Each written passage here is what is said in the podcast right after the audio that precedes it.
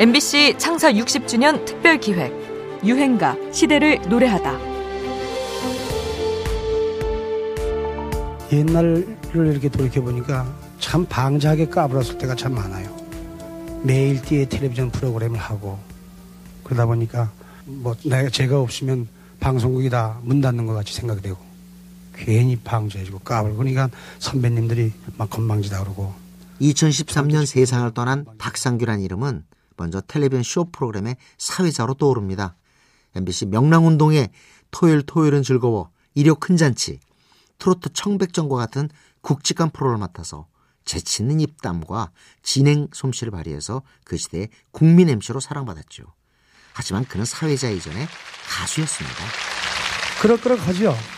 근데 9년 동안 왜 그걸 못 만나는지 아주 고생 무척했습니다.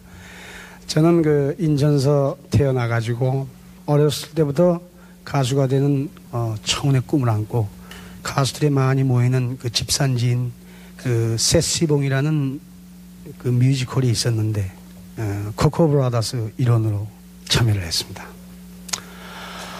근데 노래를 하고 싶은데 제곡이 없지요. 개그만 하고 웃기기만 하고 내 쓸 자리가 없고. 의욕은 넘쳤지만 가수로서의 성공은 쉽게 찾아오지 않았습니다. 고향 인천으로 낙향하기도 했고요. 그러다가 1975년 마침내 운명의 인생 반전의 곡을 만나게 됩니다. 그해 공전의 히트를 친 곡 조약돌이었습니다. 내 마음은 조약돌 비바람에 시달려도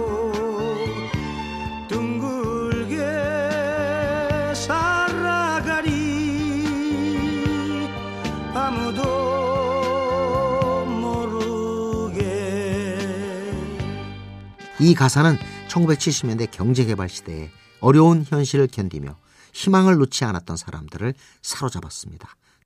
그 무렵 라디오에 도착한 편지 사연 중에는 조약돌 가사가 가르쳐준 대로 묵묵하게 모나지 않게 살아가려고 노력한다는 내용이 참 많았다고 하죠. 배고프고 고달팠던 1970년대 우리를 위로하면서 삶의 가치를 되새기게 해줬던 노래를 듣습니다. 그건 유행가의 중요한 기능이기도 하죠.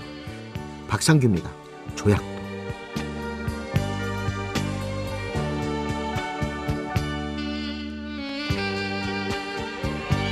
꽃잎이 한 잎두이 바람에 떨어지고 자기는 기러기는 슬피 울며 어디 가나 이슬이 눈물처럼 꽃잎에 맺혀 있고 모르는 사람들은 제갈 길로 가는구나. 여름 가고 가을이 유리창에 물들고 가을날에 사랑이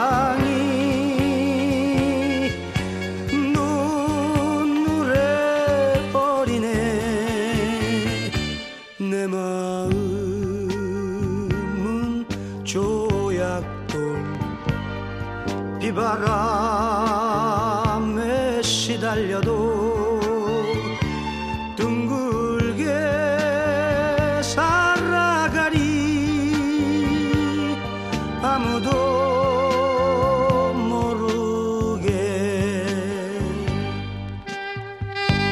MBC 창사 60주년 특별기획 유행가, 시대를 노래하다. 지금까지 음악평론가 임진모였습니다.